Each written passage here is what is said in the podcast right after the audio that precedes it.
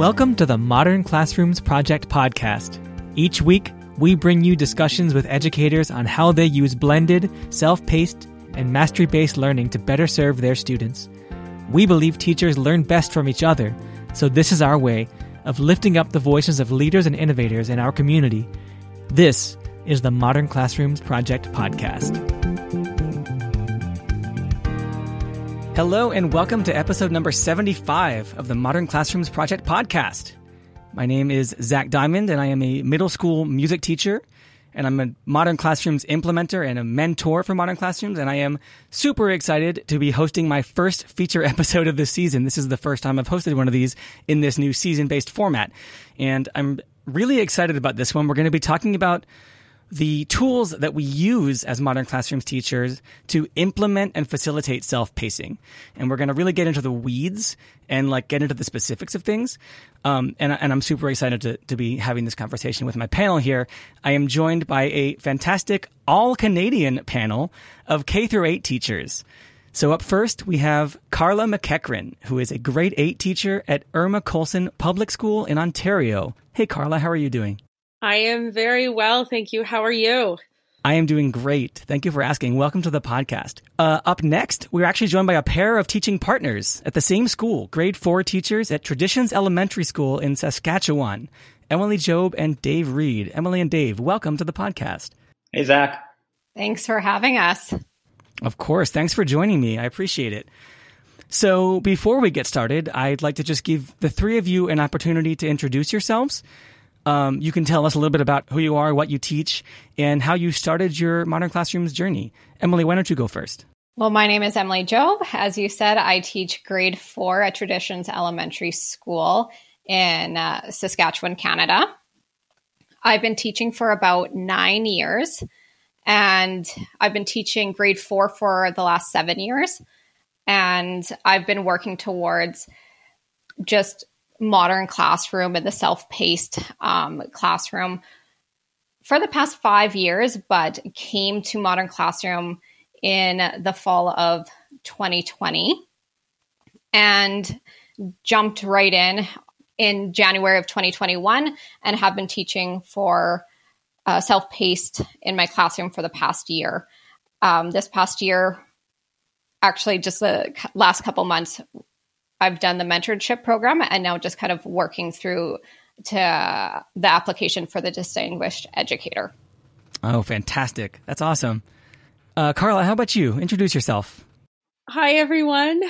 Um, my name is Carla McEachran. I am a grade eight teacher in um, the Halton District School Board.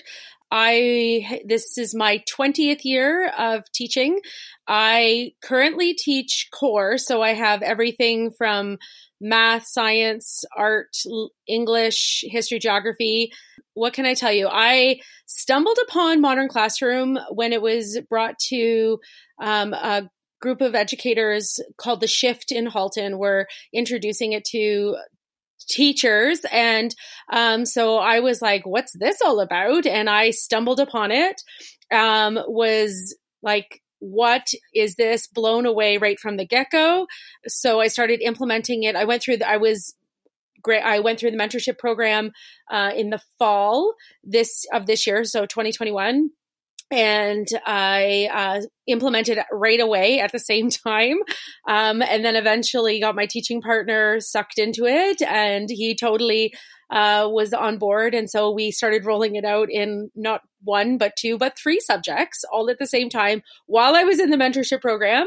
Um, and then I recently. Um, earned the uh, Distinguished Modern Classroom Educator. So uh, I am pleased to be part of that collective as well. So I'm thrilled to be here and share my journey and knowledge with everyone today. Awesome. Thank you. And uh, Dave, how about you? Introduce yourself. Yeah, I'm Dave Reed, and I am, uh, I guess I'm Emily's older and wiser teaching partner. So uh, I've been teaching for about 13 years, um, all in Saskatchewan. Uh, three, grade three, four, five, and six, mostly in grade four. And uh, yeah, I guess my story is pretty much identical to Emily because we uh, we've been working towards something like this for a while, and then we stumbled into the MCP. Uh, I think it was in December of last year, and so that kind of got the ball rolling on a few of the pieces that we were looking for. And uh, yeah, we did our our mentorship. I think we're looking into the dis- distinguished educator and uh, kind of just see where it goes from there. That's awesome. Yeah, that's something that I hear a lot from teachers is like, we were sort of starting to build toward this, and modern classrooms just kind of tied it all together. That was my experience too. Um, okay, so so we're really going to get into the the nitty gritty here with self pacing and like the the stuff we use in our classrooms. And I've sort of in my head, I've kind of divided up this conversation into two parts. So I want to start out talking about sort of like the general tools that we mostly all use, like pacing trackers, LMSs, things that maybe all teachers use, but certainly all modern classrooms teachers use. And then the other part of the conversation is going to be sort of more like the things that make each of your classrooms unique, stuff that is sort of like maybe people haven't heard of, more like one off things. Um, but let's just start off broadly talking about how we present the idea of self pacing to our students. I think that uh, as a tool for self pacing, what I was thinking of specifically was like a lesson zero or a unit zero or something, which I think is a very common thing that modern classroom teachers do. And it felt like a good starting point because that's the very first thing we do at the beginning of a year. So, do you do that? Do you teach your students to self pace? And what sorts of tools do you use to teach your students about self pacing? Yeah, I would say for Emily and I, rather than a specific unit zero, uh, we looked at the curriculum. We looked at like our standards and what what kinds of units could we start with that could be mostly teacher modeled and allow for more success as the year went on. And so, I mean, anyone who's taught you know grade three, grade four, something like that knows about how much modeling needs to come into it. And so we use a science and a math. Uh, we also do a few different subjects for self pacing as well. So we use a, a science and a math unit to kind of model the process. And so, you know, like the very first day, we're teaching kids how to use the LMS, um, how to log in properly. We find in grade four at our school that kids often haven't even like logged into anything. So it's a lot of, of the work like that at the start. And then, you know, just modeling the structures and modeling the self-paced tracker. And we, we watch videos together and we fill out guided notes together and we check off our checklist, our self paced trackers together, and just kind of getting through most of that unit with them. Uh, the students can often kind of be released to do things on their own after that. Yeah, that's that's really cool. I think the idea of modeling and like sort of using the unit to teach inherent not inherently but implicitly like learning it by doing it. That's a really fantastic way to introduce kids to a modern classroom. And I love that you pointed out the idea of modeling, which I teach slightly older kids, but still, like modeling, showing the kids what to do is just so much better than telling them.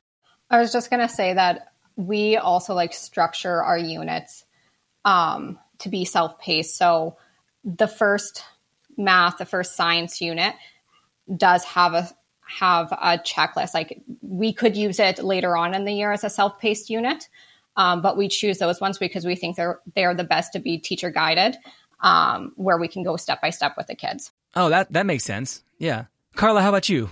Do you have a a unit zero that you would consider to be a self-pacing tool? Do you teach self-pacing? Well, I actually created a unit zero for my students when we first introduced um, the modern classroom concept to them. And so it was just basically an overview of like what it was, like what is modern classroom, what are the rules and routines and things that were going to take place in the classroom and just so they could kind of get the gist of what this was all about. And it was interesting because I was the first unit that I rolled out was an English unit and I would say that that was probably not the smartest move um, because it was hard. Um, it's harder to roll it out in that, but when we saw it roll out in like geography or even math, for example, um, we saw so much more success. But um, these kids, the key skills that they are lacking, and I don't know if it's COVID related. Is it that combination of being virtual and then back in the classroom and then virtual and back in the classroom again?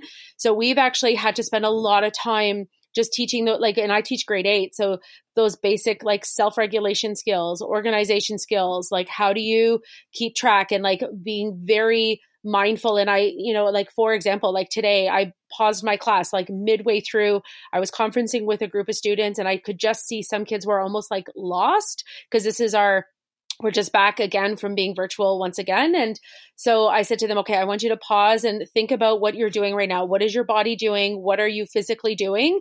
And are you meeting your goals of what is expected right now? And so, kind of like just doing those check ins with them, um, just to kind of get them like, oh, right, this is what I need to be doing. And those reminders, I think, are so important. Those, those learning skill reminders, right? Those self regulation, organization, responsibility, like constantly modeling and teaching and kind of going back to what those look like, feel like, sound like in a classroom uh, will definitely they they need it. And until they get into these deeper habits and more structure and routine um, i think it will just come naturally to them but it's going to take time. Like these kids have got unfortunately developed some pretty bad habits with with everything that's been going on and that's at no fault of their own but yet it's just a they're a consequence of i guess what we've been going through. Yeah they, they will develop the habits though. I, I think that like that's interesting the way that you that you put that because it's not so much a lesson zero or like a unit zero that you front load. It's more like a daily thing. Yeah. Right. Teaching the self pacing in a in a daily way, and, and we'll touch more on sort of our daily routines later. But but yeah, that's really that's really interesting. Um, but they do they do learn it. I will say, like having now taught through two full years, I guess they were two rather disruptive years, 2020 and 2021. But but still, like having been through two full years of modern classrooms, they do start to, you do get to provide less and less support as the year goes on, and they do learn the habits, which I certainly think that as kids go through the grades in modern classrooms, they develop them even more. And by the time they get to high school and, and beyond high school, they're really strong. Um, so yeah, hold out, hold out hope because they will learn them. let's let's dive in a little bit more on the modern classroom specific stuff. And I guess the most obvious tool that we use for self pacing is our pacing tracker or a progress tracker. So could you describe your progress trackers? Could you describe what sort of format they have? Any special features that you use if they're public or private, or if they're like student facing or class facing or teacher facing? Talk about your pacing trackers. Tell me all about them. So the pacing tracker and I have been on a journey together because trying to figure out what works and what works for these kids, right? Because um, I started at the beginning between like having this like having all of the lessons kind of laid out in a table in a Google slide and the students were able to then plot their name where they were um, but then the names were getting jumbled up together and it was becoming more cumbersome for them than, and they were just kind of ditching it. Um, so I had the class pace tracker and I now I'm using the auto updating one that is um, out there, which is oh my gosh, blow my mind away, amazing. But I use it for me, and I like so. Then we do like a daily check in and see where we're at for that particular one. Um, the one time I did give students the editing privileges, and then they messed up stuff, and then it just you know went kaput. So right? Because if they don't put the right for like it just messes things up. If they don't follow the proper thing. So that was a like, oh, don't do that again. So I've learned a lot. Um, but I would say that the best tool is the game board. I really like the game board structure pace tracker for the students. And then I have them like have a, like a little icon that I create that they kind of move along as they go. Um, it's a nice visual because then they can see the big picture of where are we starting, where are we going, where are we ending. They can see where there's potential may do or aspire to do tasks that they can do as the, along the way because they like to know like they like to know what's going on right so the game board is that really great visual that allows them to see and this i find they have had the biggest success with those individuals the class tracker um, we're working and i think we finally found our niche but um, it's been a journey for sure yeah. And Carla, you shared with me your game board tracker and a couple other trackers too, actually. And listeners, I will put those yeah. in the show notes. Um, this show notes for this episode is going to be packed. this, the, the, my, my three guests have shared a ton of really cool resources with me. But yeah, Carla's game board is in the show notes. And so is that auto updating tracker, which I agree is like some kind of wizardry. I don't know. it's like, oh, I know, right? If you go in and look at the formulas, they are way over my head. But um, Rob is a genius. So, so, Emily and Dave, how about you? What kind of tracker do you use? Do you use the same tracker or different trackers? Uh, we use the same tracker as like each other. Like we share our trackers, but uh, we ha- we we tried the game board once, and like we we like the idea of it. And even I was listening to a podcast the other day from the MCP. It was uh, it was like self-paced learning in the elementary classroom. So it would have been one of the more recent ones. I, I heard one of the ladies talking about having the the game boards be themed. So like kind of a cool idea to have like if your unit is on habitats, it's all animal themed and maybe they're moving an animal around the board or something like that.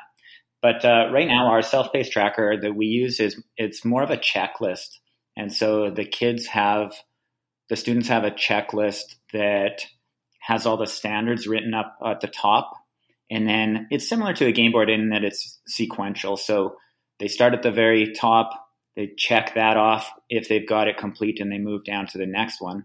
And uh, so, as I said earlier, that's something that we model very hard and make sure that they're actually checking it and going through everything. So our, our checklists follow a pretty similar pattern that they start typically with your video and your guided notes and then a form of practice or an activity and then a mastery check. And if they pass that, they move instead of in the game board kind of moving on, they would move to the next column, which would typically be the next standard or the next skill within a standard. I see. Yeah, and Emily shared that tracker with me as well, so it'll also there'll be also a copy of that in the show notes to check out. Um, Emily, you also shared a teacher tracker with me. Can you explain what that is? Yeah, I did. I my teacher tracker I have on Google Sheets, which is um, one of the Google apps, which is just a spreadsheet. And what I do, I keep all of my subjects on there, and I just put the concept or the standard that the student is working on, um, which column they're working on, and when they complete the their mastery check, I just mark down how well that they did on the mastery check on there. And sometimes I will write down how many tries it took for them to complete that mastery check or to actually move on, just for my own knowledge on if they are taking two tries every time to master concept, then that might mean that I need to help them a little bit more throughout for the next concept so, so they're getting it right away.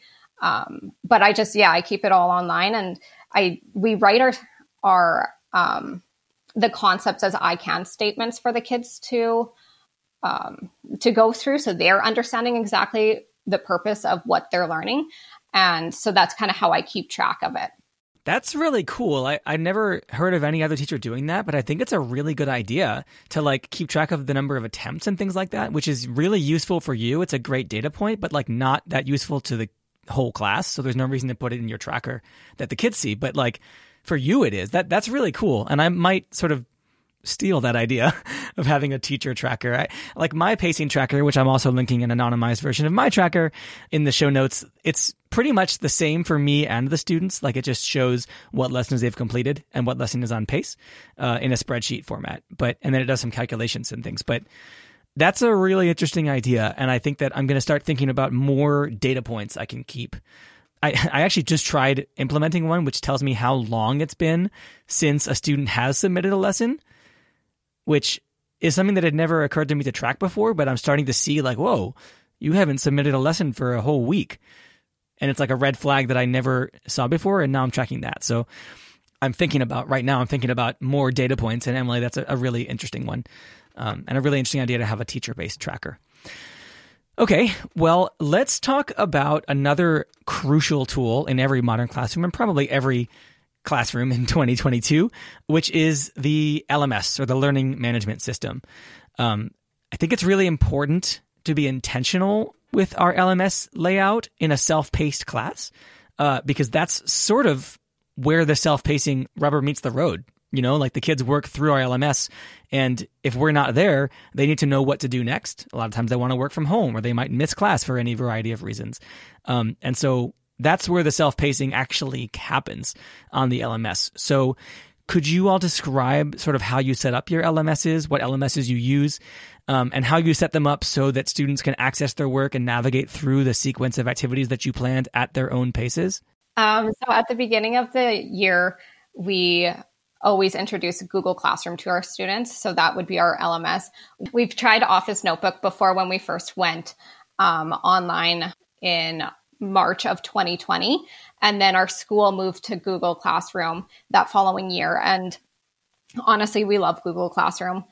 We find that it just helps supports support the students really well. And with the modeling at the beginning of the year, um, before we've done a scavenger hunt with the kids, because at our age level, they don't they have they don't have experience with Google Classroom. So the scavenger hunt will help them just go through different aspects like what is the stream page? What it's what is it meant for? Where do you find class work and what is that meant for? Um, we made tutorials so we could video tutorials so we can send those home to parents. Um, so they understand the you know google classroom too because at our age level they don't really have a lot of experience and parents don't so and we want to have that communication so if a student is working from home that the parents also know and how to support their kid and where to go to find things yeah Definitely. I love Google Classroom too. It's the one that I use as well. Um, and I will, in the show notes, be putting a screenshot of, of my Google Classroom. And Carla, you also shared a screenshot of your Google Classroom. So I'll be sharing that as well. Um, Google Classroom I love because of how simple it is. And I can imagine that for younger kids, even more so.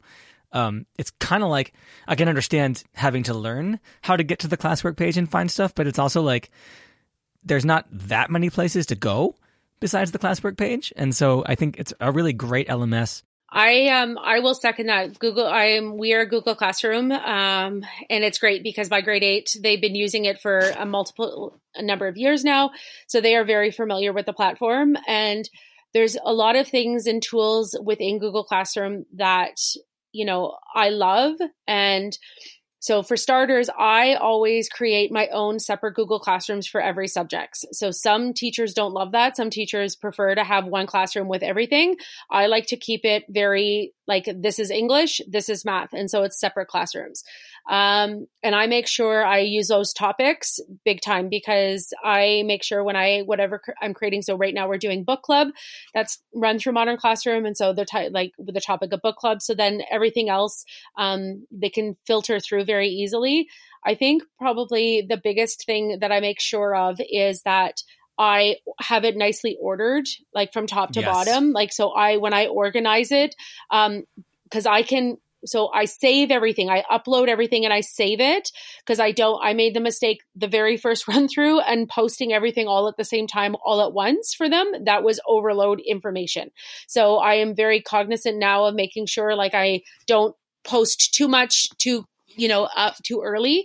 And I'll post like maybe one or two things a lesson, depends on what we're doing, one or two, three things a week um, for them. But I, but what it does is that if I upload everything right away and I can move, drop and drag everything in the Google Classroom, what ends up happening is that um, I can organize it so that it's very clearly organized for them.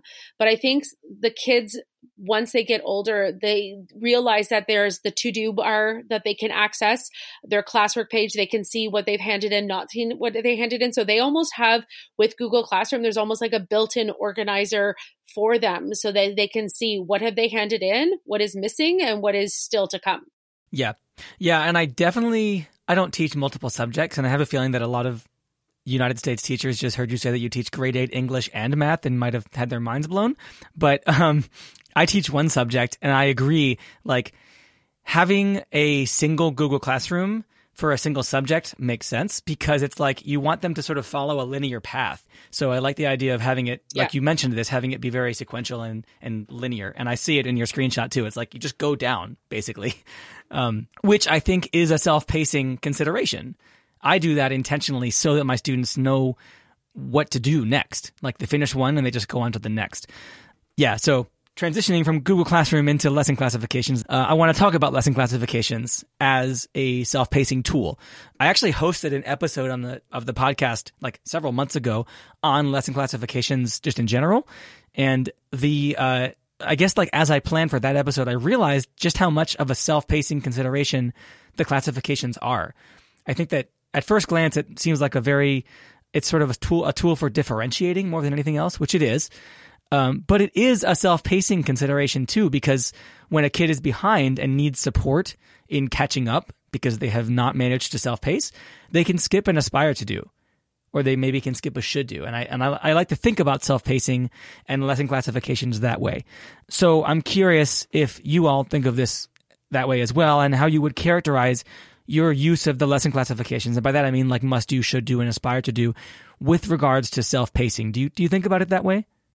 Well, I think what's the first thing that I think is interesting is that one of the things I've done in Google Classroom more recently is I've actually started to add color coded emojis at the beginning of my titles. So, like everything is color coded. So, all of my must do's are yellows, all of my, I call them may do's are purples, and all my aspire to do's are green. So, I'll have like a little box, like a, or also known as a square. I will have a square. that's um right before the title so they can visually see that and so that's i like really do that. What's interesting is how my may do's and aspire to do's have transitioned depending on the subject.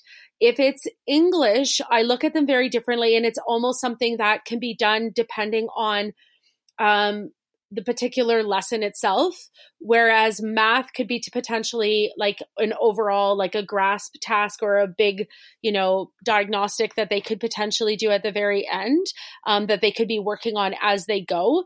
Whereas sometimes like with an english lesson like for example if we're doing some like a short story um, where they're doing you know looking at theme and they could potentially therefore you know have a may do or an aspire to do task where it's like find um, a story on your own and compare and contrast. So it's like they're bringing in additional support or diff- um, additional resources to better their understanding or showcase their understanding. Um, i the may do's for me are always something that is like a you know, to reinforce whatever's being taught in class. The aspire to do's are those like really high level um, gra- like far reaching tasks that and to be honest are often the tasks that I've had sitting in my Google Drive and I'm like dang I wish I could teach this or I wish I had time for this. But then I find that oh my gosh this works and I can actually throw it in at these kids that are always ahead of pace and this is something that they can dabble into um, that I never have time in class because when you're doing um, a traditional type classroom where you're lecturing, you are, I find you know that you don't have the same kind of time that you potentially could um, and then it gives them that opportunity if that makes sense. Yeah yeah absolutely. And that that's what i kind of what i mean i think i think we're saying the same thing. It's like managing your time is something that you do through the lesson classifications. Yes yeah for sure. Yeah and that's that's sort of why i think of it as a self-pacing tool. So this is one that we do a tiny bit differently too and i think that that's partially because of the age that uh, the age of the students that we teach. And so on our checklist, we don't really have the must do, aspire to do, uh, could do's. We take all of that into consideration, but when we plan out our units, our checklist kind of has um, like it has all of the activities on it. And so we find that at this age level, most of our kids can do most of the work most of the time and, we differentiate along the way. And so because the kids are using the checklist and the tracker, they'll come and see you for a mastery check, or they'll they'll come and see you to um, just check their progress or how am I doing and that kind of thing.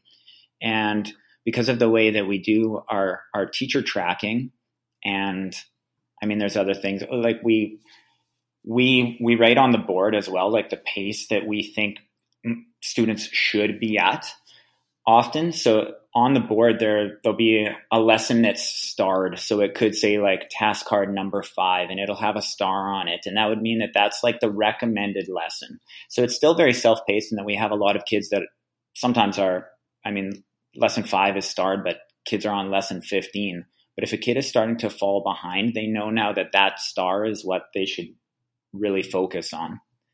And so at the start of every day when our kids come into class, uh, both Emily and I have catch up on the board. So kids come in, and at this point in the year, they're amazing that they just walk in, they look on the board, see what what is start or what is not, and they buckle down and get to work. So we find that our kids typically now there's always going to be a few exceptions, but typically our kids are within a lesson or two, and sometimes just need to see that star to to get moving and get to the recommended pace. And then to add on to what Dave is saying, so if you have a student who is a little bit farther behind, um, we then just go up to them and just individually look at their checklist and say, okay, well, this one, maybe you don't have to do this lesson. This could be your should do lesson. Um, these are the questions we want you to do on this task card or this activity. So we know what activities might be a little bit more um, are the ones that the students can skip or you know not do if they're falling behind. Um, we have that in our head, and we kind of just know that, and it's more individual for the students. So we have our checklist that all we want all the students to. Um, or the activities that we want all the students to go through. But then, if you have a student who is falling behind individually, we'll just go and kind of adapt their checklist for them is it another great example of how when when you're using something like Google Classroom and uh, when I post whatever the activity or the lesson is for the day for the kids, um, I'll make a copy for every student.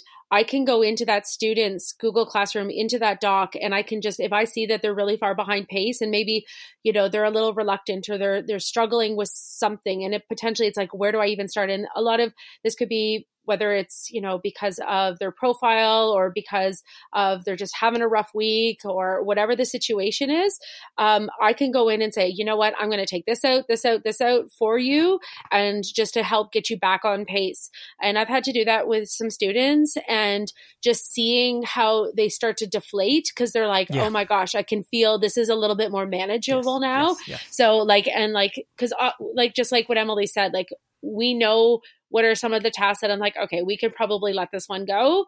Um, and let's get you back on pace and working with those students. Another beauty with Google Classroom is how you can just go in and like take it out and they would be none the wiser sometimes. Yeah, I love that feature of Google Classroom and and that's that's really cool. It almost kind of feels like lesson classification on the fly. Which is like self-pacing taken to the extreme with lesson classification. That's really cool. And I agree Carla like kids the relief that you see in a in a child who is behind and all of a sudden has less to do. It's like, yeah, yeah, they really they really appreciate that. they really appreciate that. Yeah, for sure. Cool. So we are going to take a quick break. We have a, uh, a love note this week. And when we come back, we're going to talk, like I said, a little bit more about some of the more one off or unique things that characterize our different modern classrooms. So we'll be right back. Hey there, listeners. I hope you're enjoying this conversation with Emily, Dave, and Carla as much as I did. I thought it was super insightful. Uh, we have a love note for you this week. This one's from a teacher named Melissa, and Melissa actually touches on a lot of the same things that Emily, Dave, and Carla are talking about. Check it out. My name is Melissa White, and I recently became a distinguished modern classroom educator. I teach kindergarten in a low income school in a suburb of Minneapolis, Minnesota.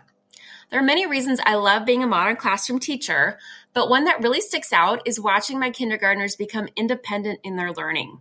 Introducing this model, explaining the why and the how to them, and building independence took a long time, but it's given me more time to work with students in small groups without distractions.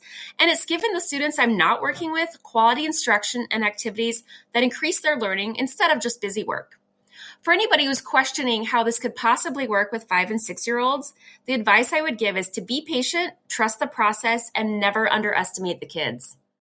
If you want to submit a love note like this one, talking about why you love being a modern classrooms teacher or what about the model you love, you can do so by emailing it to us at podcast.modernclassrooms.org or by following the instructions linked in the show notes. But for now, let's get back into it and talk about more of the tools that we use for self pacing. All right, we are back with Emily, Dave, and Carla. And as I mentioned before the break, uh, I'd like to get a little bit more specific with each of our individual modern classrooms now and let each of you kind of touch on some of the self-pacing tools that make your classrooms unique. Anyway, let's uh, let's get the ball rolling here and I guess start off by just describing what a what a normal day looks like in your classroom and I have normal in quotes, right? Like a, you know, in a modern classroom I guess every day kind of feels different. But what would a sort of daily routine be in your class? What routines do you use? What in class protocols, activities, things like that, specifically with regard to self pacing? Um, I, I guess in thinking about this question, one example that I thought of is having something like a lesson all stars sort of a system where you know which students are really good at one lesson and you send other students to them uh, to help with, well, first of all, to take some of the burden off the teacher in a classroom full of kids, but also to help kids learn that they have peers who can be sort of like self-pacing tools right there in the room with them. Um, but that's just what I thought of. What, what would you all What would you all say in terms of like normal routines that you have daily for facilitating self-pacing? Yeah, so I would say again, one of the benefits of teaching the grade level that we do is that we get to create our schedule so that that catch up time that I had mentioned prior to the break is very very helpful for a self-paced classroom. Yeah, I really I really like that. I didn't I didn't comment on it, but I really like that. Yeah. It's a really good idea. So, you know, you have you have a lot of kids that come in and they are doing catch up, but the kids that are ahead, they kind of we give them the option of you know, sometimes they might just, it's the very start of the day. Sometimes they might just want to come in and color or do an art project for a few minutes. And, and if they're ahead, it's a nice, easy way to step into their day. So, um, I like the lesson all stars idea, and we do something similar towards the start of the year, just with like a, a help board. And uh, I, I, used to always do like uh, a black marker. If you signed your name in black marker, it meant that like other kids could help you too. But if it was a blue marker, it was something that only I could help with. So maybe it was like a specific question about a mastery check or oh, something like that. So what a good idea. Yeah. but as we as we continued through the year and you you really kind of nag kids about like there's a lot of experts in the building or or just as kids get better at being able to ask for help and and receive help from each other because we spent so much time on that towards the beginning of the year. Um, at this point of the year, like there are there are times when I mean we don't because we're teachers, but there are times when you probably could you know like sit at your desk and and watch the kids ask each other for help and get through the work and stuff. And it's it's really cool to be able to walk around and see a kid that looks like they need help and someone else kind of steps in right away. Yeah. Yeah. My day is very similar to Dave's. Like the kids come in, they have that catch up time. Um, I will choose students and be like, hey, this is what you're working on because I know you're, you know, a little bit behind on something or star, double star something. So they all know that that's what they need to work on. Um, when it comes to our self paced um, class, uh, like Dave said, we're very lucky because we can decide when we want to do it throughout the day. So we can set a chunk, uh, chunk of time aside for us to work on or work on it.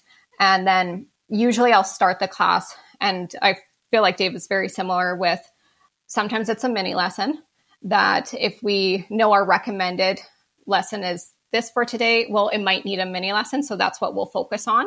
At the beginning of the year, it was more about like teaching the concept. This is what we're going to work on. And now the mini lessons are like, this is a recommended. Where is everybody? And go from there. Sometimes it might just be this lesson needs certain materials. So we'll tell them kind of where to find the materials. They might do a science experiment in like a different room or something, even. So you might say, like, in, in that room is the flashlights to complete this task. Mm-hmm. So. And then, and sometimes we'll come in and just like, what did we learn from the other day and have that review or share time too. So sometimes at the end of the class, we'll come together and share, but sometimes we'll start the class with that share time as well. Um, and another thing is instead of the help board, because throughout the year, um, sometimes we don't find it's needed because kids just go to each other and you know we let our kids work together and collaborate through it all. We don't care if our kids work together or not except on mastery checks. Mastery checks you're doing it by yourself. But when you're doing the work if you want to work with a friend, you can. I've had students come up to me, and if I'm working with students, another student will step in and be like, I got this. I can help you with it. I love that. I love when that happens. Yeah. And we build those routines throughout the year with it. So, yeah, but that's really cool because, like, you work really hard at the beginning to build those routines, and then they sort of just take over, and the kids start to talk to each other before they even. I, I love that. I've been talking with some other teachers about this recently where I would like, I do a sort of a similar thing where if, like, student comes to ask me a question and I'm sitting at my desk doing something, I'll like ask another kid to come over and like me and the other kid who has already finished that lesson will like sort of conspire and look at it together. And then they'll wind up helping the first kid out instead of me. And like, but like all three of us are there having a discussion. And it's just really like, it's really fun, like you said, to see kids doing this for each other. I love when a kid come and ask me for help and I have a student beside me and be like, I can go help them. It's like yes, perfect. Yeah. You go right ahead and do that. yeah, please, please. yeah, Carla, how about you? I usually similar, actually very similar. I will start my day and build our our day together as a class and we'll talk to them and say okay guys uh, you know what is it that you need today like what do you need more time of and so depending on what's going on in math or English or science or geography. Like there's so much going on. Like there's so many moving pieces and so many subjects that we have to cover. You know, I'll often say to them, okay, what is it that you need today? Um, and sometimes they'll have like a hundred minutes of time versus sometimes they'll only have like a 50 minute period or something like that. So the time will shift. And so we'll build our day together, which I think is important because giving students that voice and that opportunity to really um, say like what are they what is it that they need um, out of their day? And they're very reflective about that and they're amazing at sharing that information. So i love that component. Um, and then when it comes time to depending on what we're doing so right now because in language we're doing book club um, you know i'll just kind of do a quick check-in because i often find that students will continue doing their whatever their independent tasks are they'll do it potentially finish up it for homework. So i'll find usually at the very beginning of each day for a particular class um, whether it be math or english or whatever that there are a bunch of kids are in need of a mastery check. So then one of the key tools actually that because we were virtual and we rolled out um, our algebra unit in modern classroom we we were kind of dabbling like how do we best do the mastery check being virtual? How do we want to tackle this? And we actually started using the google classroom question piece. And then what you can do is that you can release for each student individually when they're ready for it. So you can have the questionnaire and deselect uh, like where it says at the top it says all students and deselect that. So now i can say oh bob is ready for his mastery check so i can click on bob and then send it to him directly and then hit save. And then when you know susan is ready then susan is ready. And then when you know Waleed is ready okay Waleed is ready now. And so like you know you can do it that way which has been mind-blowingly awesome and it's been such an easy versus google forms which we've used. So like i find that usually the beginning of class is like oh i need masteries. So there's like a bunch of masteries happening and just updating our pace tracker like okay where are people at? Just making sure we're doing that. And i have in my classroom like on the one whiteboard I have, uh, you know, an expert station. Um, so if there is people that like will, I will highlight and say, okay, these are some experts that you can potentially go to for certain lessons. When it comes to like certain subjects like math, everybody knows who the experts are in the math class. So, you know, so they, they I don't even need to put names up there, which is great, right? Because they're way smarter than me in math, even. So props to them. Um, but yeah, and even like when it, cause some of the tasks that I'll have them do is like the partner corner where they have to like find a partner in class and like do, complete a task together. So if somebody's looking for a partner and is at the same particular particular lesson, they can go to there. But, you know, just like Emily said, like it's amazing to see them collaborating and coming together and people that and students that you wouldn't necessarily normally gravitate together will gravitate together. It kind of forces that hand, especially if they're at that same pace um, and they want to keep going. And they're like, okay, well, let's get going. Let's work together. So it, it you know, very routine. What's the word I'm looking for? Like it just naturally allows them to, you know, come together and work together. So there's a lot of different moving pieces and it really I've seen it's very different from one class to the next um, into terms of like how the day and how the, it unfolds. And there's no right or no wrong, right? Because a lot of times, even in math class, like we'll start off with like a number talk that we do as a whole class. And then I'll say, okay, let's giddy up and get into, you know, today's modern classroom stuff. So it, it varies class by class, day by day, right? Yeah. Um, and I think just even kind of bouncing off what Carla said, one thing that I've really liked and how we can structure our day is when the kids are all collaborating together, that frees you up to be able to work individually with students. Yes. And so like I can pull groups or or pull students or pull a group of students that I know might be struggling on a concept or work one on one with it with kids because then my other kids know I'm busy and they will help each other if they're stuck on like where do I find something. So that's another way that I don't know that works really well with modern classroom and just the structure that we have our days just it frees you up so much to be able to work one-on-one with students. It, it absolutely does but i think that also that sort of comes from i don't know congenial like familial feeling that you develop in a modern classroom where it's like some kids know this and some kids know that and you can all ask each other stuff. And then if it's some very simple question like where do i find lesson 3 or something kids will ask each other because that's just what you do in a modern classroom and and you're right like it definitely frees the teacher up to to work really intensively with the kids that need it but also like it makes the classroom just run more smoothly and uh, Carla you said something that I thought was really cool which is how you sort of like modify the schedule each day based on what the kids say they need. Yeah. That is so awesome. Um, it's kind of funny. I don't have a timetable. I have I have the periods that I am covered. So my French and my music. So when I the kids go to either French or to go to music. But other than that, it's fluid. It's day by day, depending on what we're doing. Um, that we will just kind of like build it together. And it's been very freeing because there's no like, oh, well, because how many times have you been in the middle of teaching like a great lesson and then the bell goes and it's like, oh, okay, I guess we're flipping over to history now. And then it doesn't make sense. So by building it, you know, by blocks of time or building it together as a student, like they can tell you, like, oh, I really struggled with that math homework. Can we get more time with the math so then we can go over that? It just gives them not only them the voice and their you know to be heard in the classroom to give them their input but it also allows you to kind of like see what the needs are of each day yeah. right? Yeah yeah. Because because they tell you what they need. I just had this experience in the so we have my school has a sort of a weird friday schedule where different classes meet on different fridays and i had a critique coming up with one of my classes and our last class before friday was supposed to be the critique and I just asked them like, would you all rather do the critique on Friday? And they were all the whole class was like, yes. And I was like, okay, I get it. Like they'll tell you, they'll tell you, um, they'll, tell you very um, emphatically sometimes. Cool, cool. So let's talk about a couple more types of self-pacing tools that I think are unique in our different classrooms. And um, I want to talk about grades.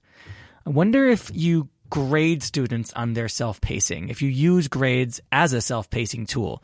Um, I do in my class at the end, like the number of lessons that you have mastered becomes a percentage grade out of the total number of lessons in the unit. Um, because I consider that to be mastery based learning, right? If there are 10 lessons to master and you master eight of them, that's 80% mastery on that unit. Um, but that's me. And, and I'm curious if grades factor into your self pacing or inversely if self pacing factors into your grades. All right, well, I'm going to start off and say I have gone gradeless this year in my classroom.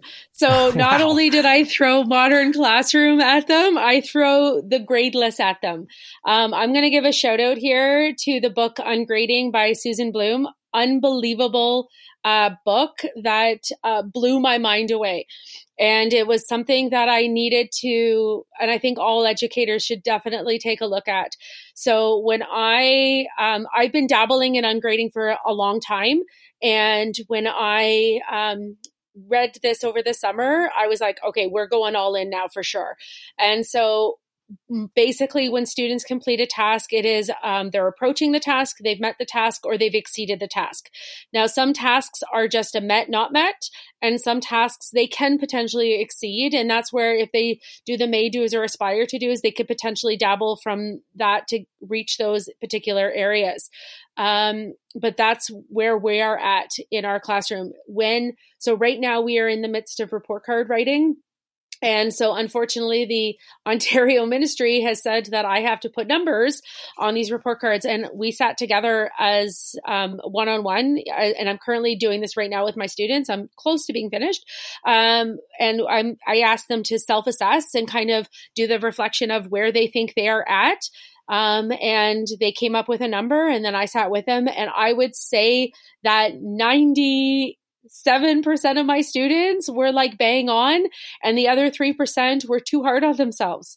Uh, so you know they they know where they are as learners and i think you know having those clear like met not met you know they know where they're going wrong and i'm very feedback driven and so i give a lot of feedback and even on my math tests there's like you know it's all about comments that i've given about where they messed up or where they went wrong or you know oh try this or that you know try it next time. But I've seen for students that, especially that struggle with certain concepts, um, removing the grades for those students has been the biggest like deflation for them I have ever seen because they are pushing themselves harder because they really want to meet those expectations.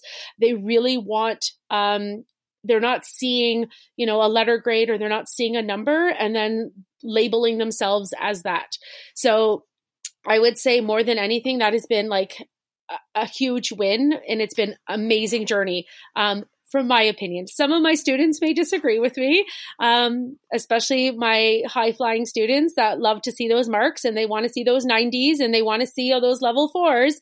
Um, and that's a, been a struggle for them, but it's definitely been a learning curve and we've, we're still learning and still going through it. So that's very cool. That's very awesome. Emily and Dave, how about you two? Do you use grades? Do you self pace through grades? Yeah. Um, I agree with you. I think about like progression shows mastery, but uh, again, like I keep I keep going back to this, but because of how we are able to to schedule our day in an elementary setting and through our catch up time and through conversations with parents and and letting them know where kids are at or if they need a little bit of extra work at home or anything, we haven't found this to be a problem so far with with kids falling behind and having incomplete assignments or an incomplete unit. So, you know, at most, as we said, uh, kids would kind of kids would omit maybe one or two activities from the checklist.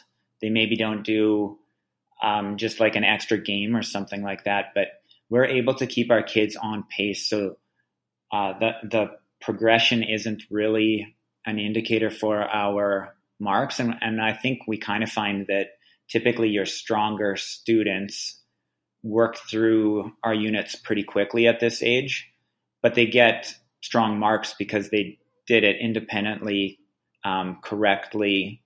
Uh, they can demonstrate that they understand it numerous times, not necessarily because they did it quickly, because every once in a while a kid will get uh, like bit in the butt by trying to do something too fast, and then they they make a mistake or two on their mastery check and have to go back and and retry some practice and do the mastery check all over again. So it, it wouldn't be based on the speed, I don't think. Yeah, no, I, I didn't. I don't do that either. Like, I wouldn't give a kid a higher grade because they finish the unit faster. But I just I meant like if the pace is considered at the end, sort of like if you don't work fast enough to finish the unit in all of the allotted time, it doesn't have to be a grade in and of itself. But it does mean that they learned less, right? There's there's lessons that they objectively didn't master because they didn't get to them. Um, so I was just curious how that sort of played out in, in the grades, but that, that makes sense. And at our um, age level, like we don't really have an end of unit date. We kind of start our unit and see how the students are progressing. And then when they're getting towards the end, then it's like, okay, this is when we're going to finish off the unit. Um, and then for our students to make sure, like, we want all of our students to master each concept before they're moving on. So for us, and this is something we didn't mention in our checklist, is like we do have like a needs more practice section of it. So if a student is struggling to understand the concept and they're not ready to move on, they have a little bit more time or we give them more activities that they can work on to make sure that they master the concept. Or if they don't do well on the first mastery check, well, here, let's make sure we understand before you move on.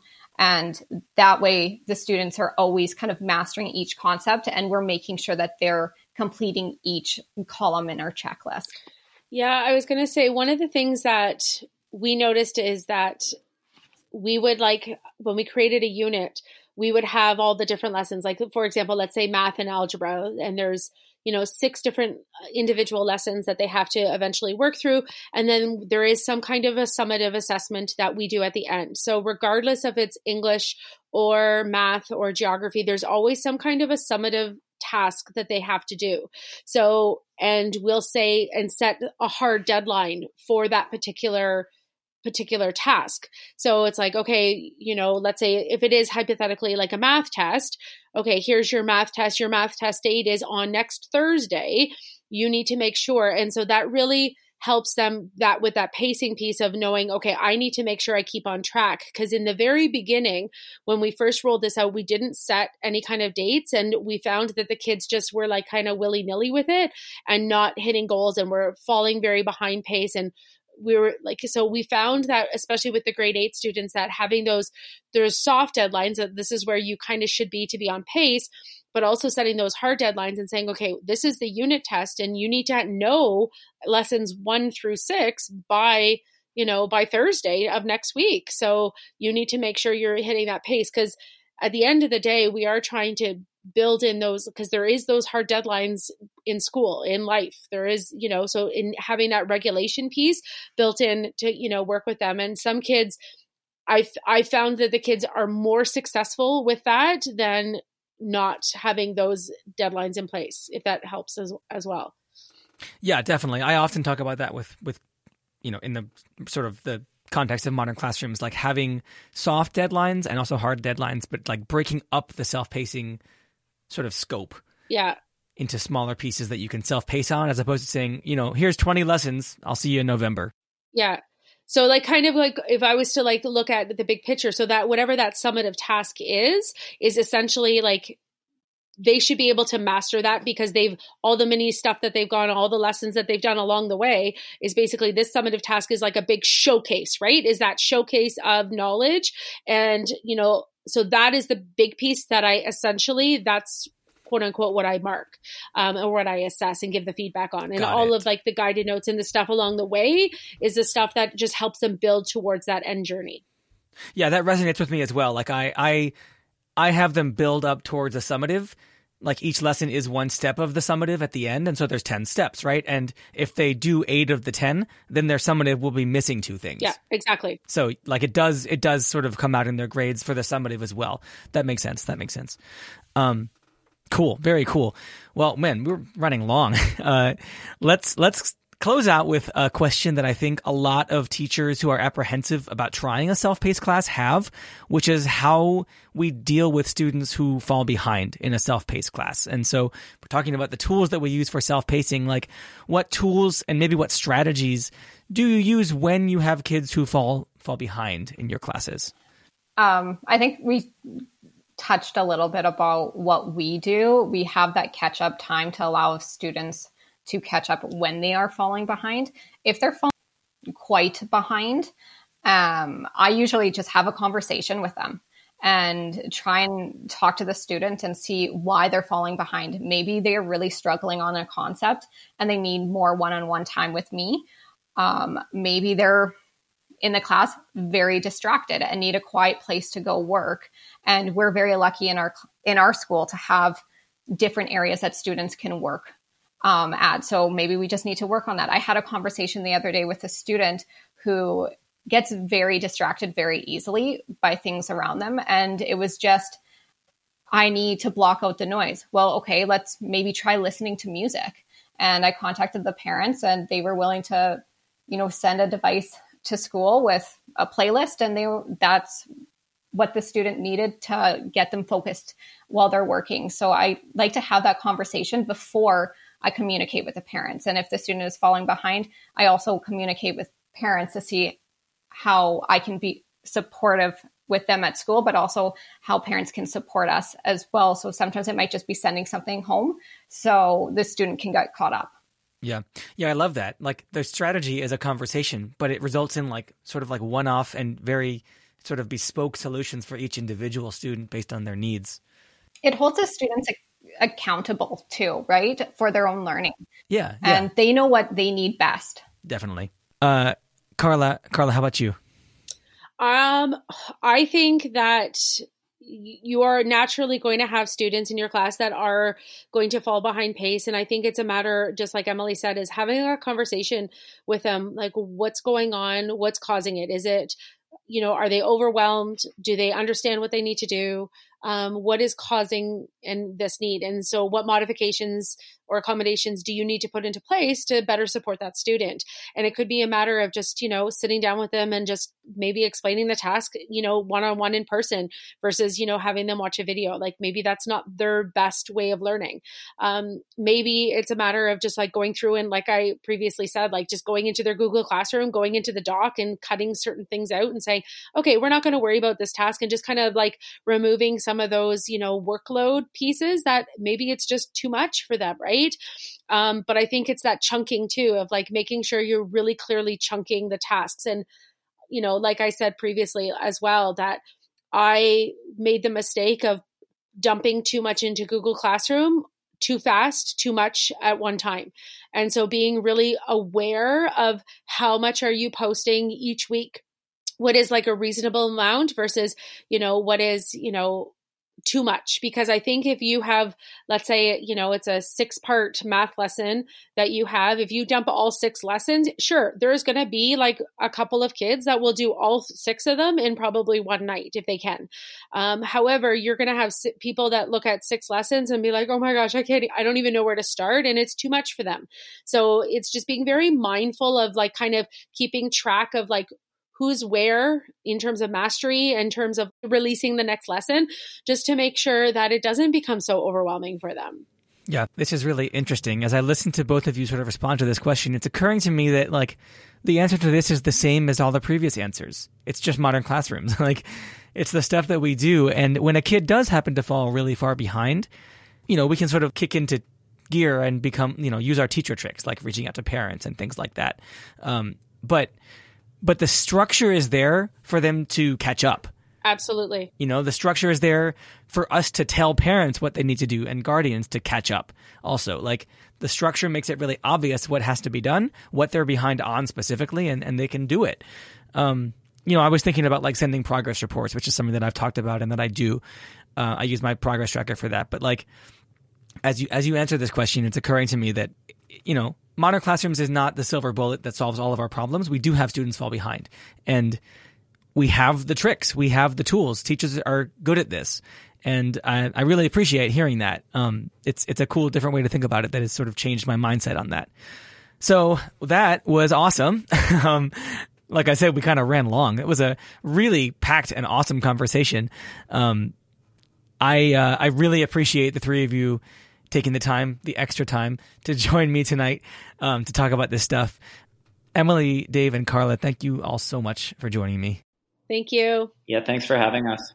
Absolutely. And listeners, remember you can always email us at podcast at modernclassrooms.org if you have feedback or want to ask questions about what we talked about here. Um, you can find the show notes for this episode, which, like I said, are completely packed at podcast.modernclassrooms.org slash 75. Thank you all so much for listening and have a great week. We will be back next Sunday. Thank you so much for listening. You can find links to topics and tools we discussed in our show notes for this episode. And remember, you can learn more about our work at www.modernclassrooms.org, and you can learn the essentials of our model through our free course at learn.modernclassrooms.org. You can follow us on Twitter, Facebook, and Instagram at Modern Class Proj. That's P R O J. We are so appreciative of all you do for students and schools. Have a great week, and we'll be back next Sunday with another episode of the Modern Classrooms Project podcast.